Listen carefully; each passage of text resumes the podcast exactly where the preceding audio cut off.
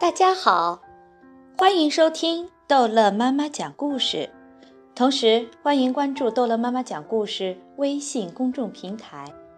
从今天开始，逗乐妈妈要讲一个长篇故事小说《淘气包马小跳》系列，《淘气老爸之马小跳》这个名字。马小跳生下来的时候，他不叫马小跳，叫马小艺。这是他爸爸的爸爸，他的爷爷，几乎翻烂了一本新华字典才取出的一个好名字。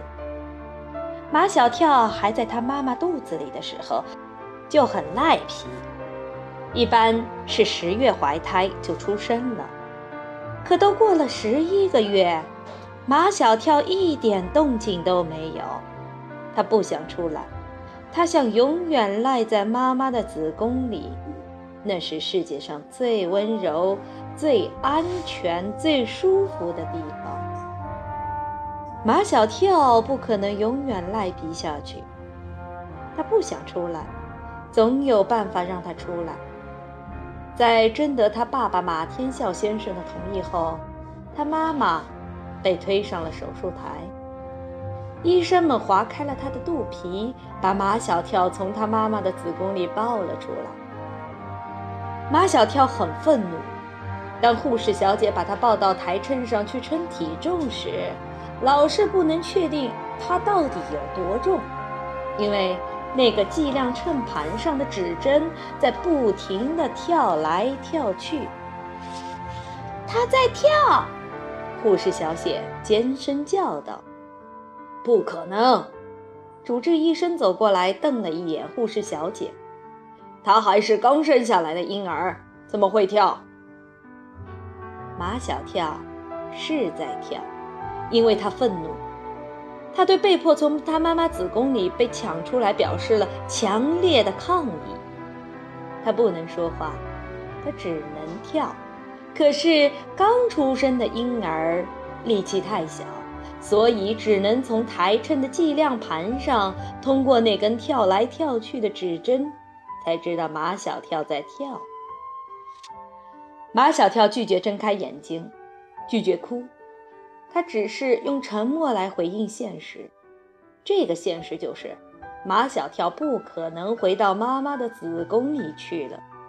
但是，马小跳可以想象，在想象中，他还一直睡在妈妈的子宫里，所以他的睡姿永远不变，弓着背，曲着腿，把头埋在胸前。那是胎儿在子宫里的标准姿势。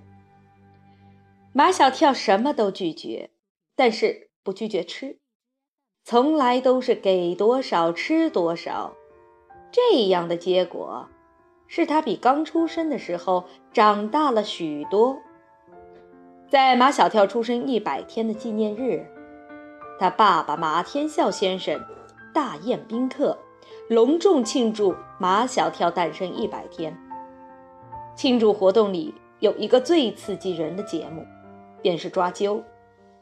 他们在一张大圆桌上摆满了各种各样的东西：笔、算盘、锤子、尺子、酒杯、影碟、鼠标、书、口红、模型汽车、模型飞机、筷子、绒绒熊。他们要看马小跳会抓一样什么东西在手中，就知道他今后可能会干什么了。如果马小跳抓的是笔，那他今后可能会当作家；如果马小跳抓的是算盘，那他今后可能会当会计师；如果马小跳抓的是尺子，那他今后可能会当裁缝。如果马小跳抓的是酒杯，那他今后可能是个酒鬼；如果马小跳抓的是口红，那他今后有可能是个色鬼；如果马小跳抓的是鼠标，那他今后有可能会搞计算机；如果马小跳抓的是绒绒熊，那他今后可能会跟他爸爸一样，做一个玩具设计师。他们把马小跳抱到那张圆桌上，桌子的硬，桌子的凉，还有那么多陌生的人，立即摧毁了马小跳的想象世界，摧毁了他想象中的子宫。他感到不柔软，他感到不安全，他感到不舒服，最后他感到了愤怒。马小跳一愤怒就要跳。马小跳一跳，跳起来离桌三尺高。马小跳把所有的人都给吓傻了。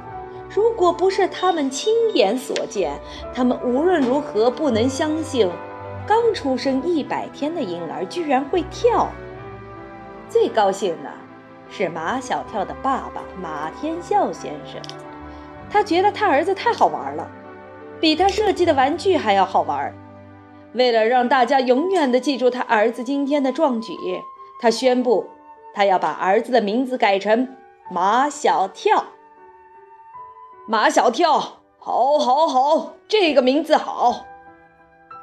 所有的人都说这个名字改得好。其实，除了马小跳的爸爸妈妈和爷爷，根本就没人知道马小跳原来的名字叫。马小艺，因为压根儿就没有用这个名字叫过他，一次都没有。马小跳这个名字就这样叫开了，而马小跳也成了当时名扬四方的著名婴儿。马小跳跳一个，马小跳就跳起来，然后大家鼓掌。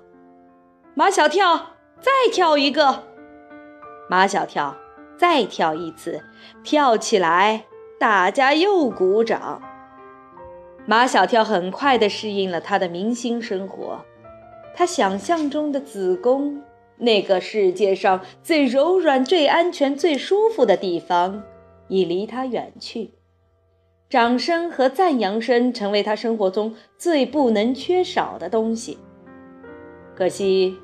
著名婴儿马小跳，著名的时间太短暂。等他长到一岁的时候，他便一点都不著名了。他跟其他一岁的孩子并没有什么两样。他会跳，人家的孩子也会跳。不到一岁的婴儿会跳是奇迹，是新闻；到了一岁还不会跳，那也是新闻呢。名噪一时的马小跳渐渐的平常下来，成了极普通的孩子。他仍然喜欢跳，不仅愤怒的时候跳，高兴的时候也跳。至于马小跳这个名字，是没有多少人会去考究他是怎么来的，只会觉得他爸爸的名字叫马天笑，儿子的名字就应该叫。马小跳，这样非常般配，而马天笑、马小跳叫起来既上口，还押韵。好，这一集的故事就讲到这儿结束了。欢迎孩子们继续收听淘气包马小跳的故事。